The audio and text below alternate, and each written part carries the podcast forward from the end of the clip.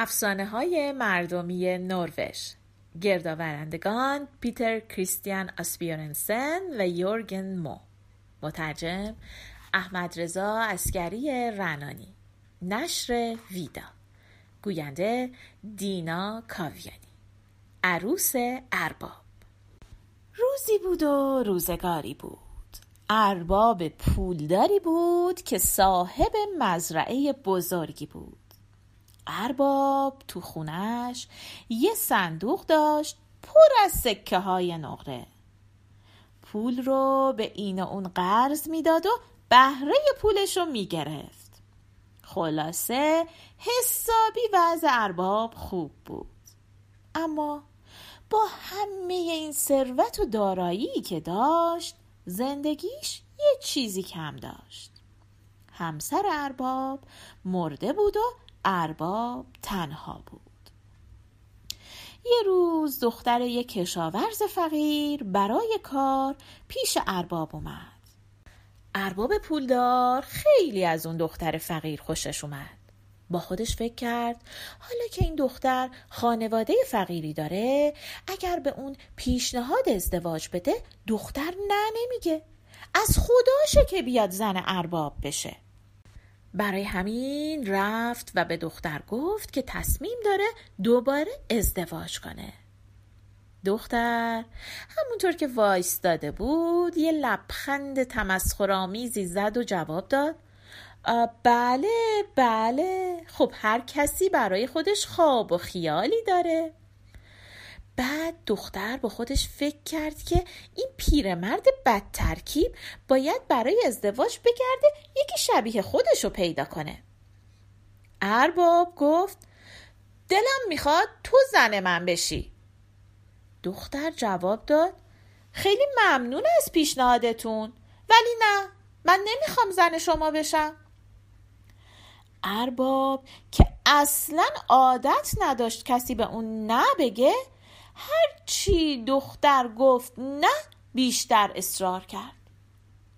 وقتی دید نه این دختر راضی نمیشه فرستاد بابای دختر رو اووردن. و به بابای دختر گفت که اگر دخترش رو راضی به این ازدواج بکنه یه تیکه از زمینش رو به اون میده. پدر دختر هم به ارباب گفت که خیالش راحت باشه حتما دخترش رو وادار می‌کنه که با ارباب ازدواج کنه. پدر گفت که دختر من جوونه و نادان صلاح و مسلحت خودش رو نمی‌دونه ولی من می‌تونم اونو راضی کنم. پدر با هر زبونی که با دخترش حرف زد و وعده داد و تهدید کرد اثری نکرد که نکرد.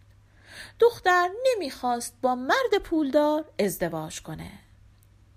اصلا هم براش مهم نبود که اون ارباب پولدار چقدر طلا و نقره و ثروت می‌خواد به پاش بریزه. ارباب چند روزی منتظر موند. ولی خبری از عروس نشد. آخر سر کاسه صبرش لبریز شد و به پدر دختر گفت که باید به قولی که داده عمل کنه و خیلی زود تکلیف رو یه سره کنه. برای اینکه اون دیگه نمی‌تونه بیشتر از این منتظر بمونه. دیگه هیچ راهی نمونده بود مگر اینکه مراسم عروسی رو برپا کنن مهمون و عاقد دعوت بکنن؟ بعدم بفرستن دنبال دختر بگن برای کار بیاد خونه ارباب و تا پاشو گذاشت تو خونه ارباب در جا عقدش بکنن. به نظر ارباب این فکر راه خوبی بود. شربت و شیرنی چیدن مهمون دعوت کردن و خلاصه بسات عروسی برپا شد. وقتی همه مهمونا اومدن ارباب یکی از نوکرای جوونش رو صدا زد و بهش گفت که با عجله به خونه مرد فقیر بره و به اون بگه که حالا وقتشه که به قول خودش عمل کنه. ارباب مشتش رو گره کرد و به نوکر جوونش گفت اگه مثل باد نری و زود برنگردی اون وقته که اما ارباب نتونست حرفش رو تموم کنه.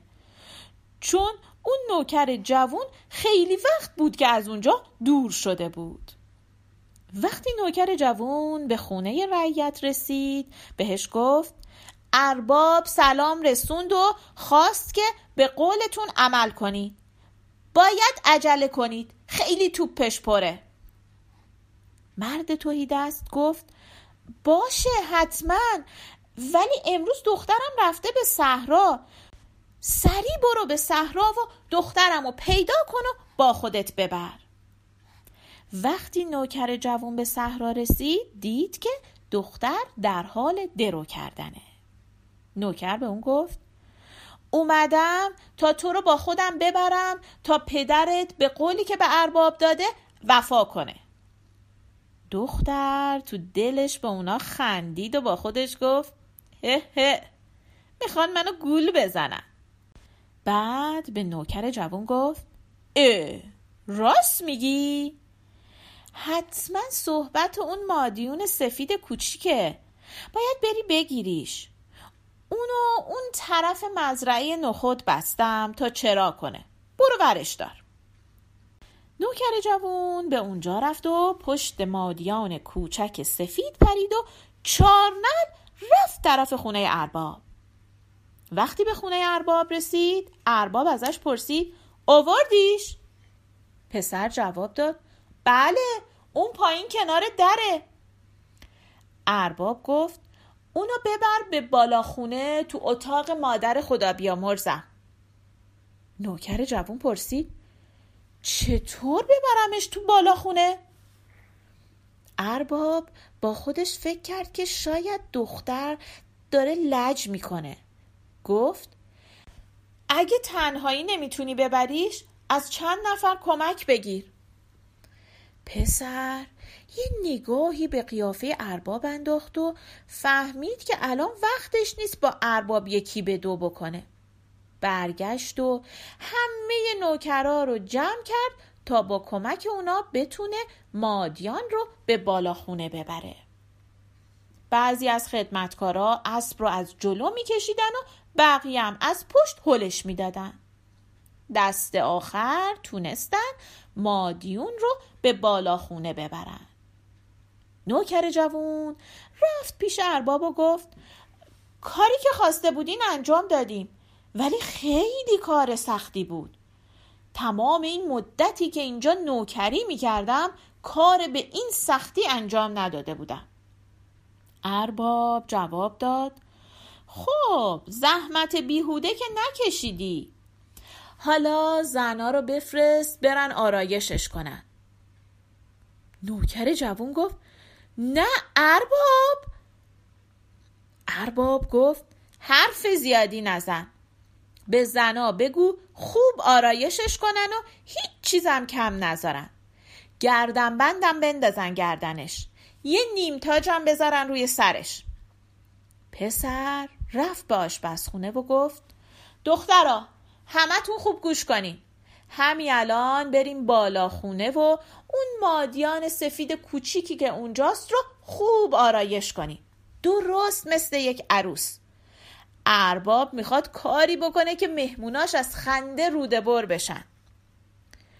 دخترها هم هر چی دم دستشون بود به سر و کول مادیان آویزون کردن و اونو آرایش کردن. بعد نوکر جوون رفت پیش ارباب و گفت که آرایش تموم شده و گردن بندم گردنش انداختن و نیم تاجم روی سرش گذاشتن.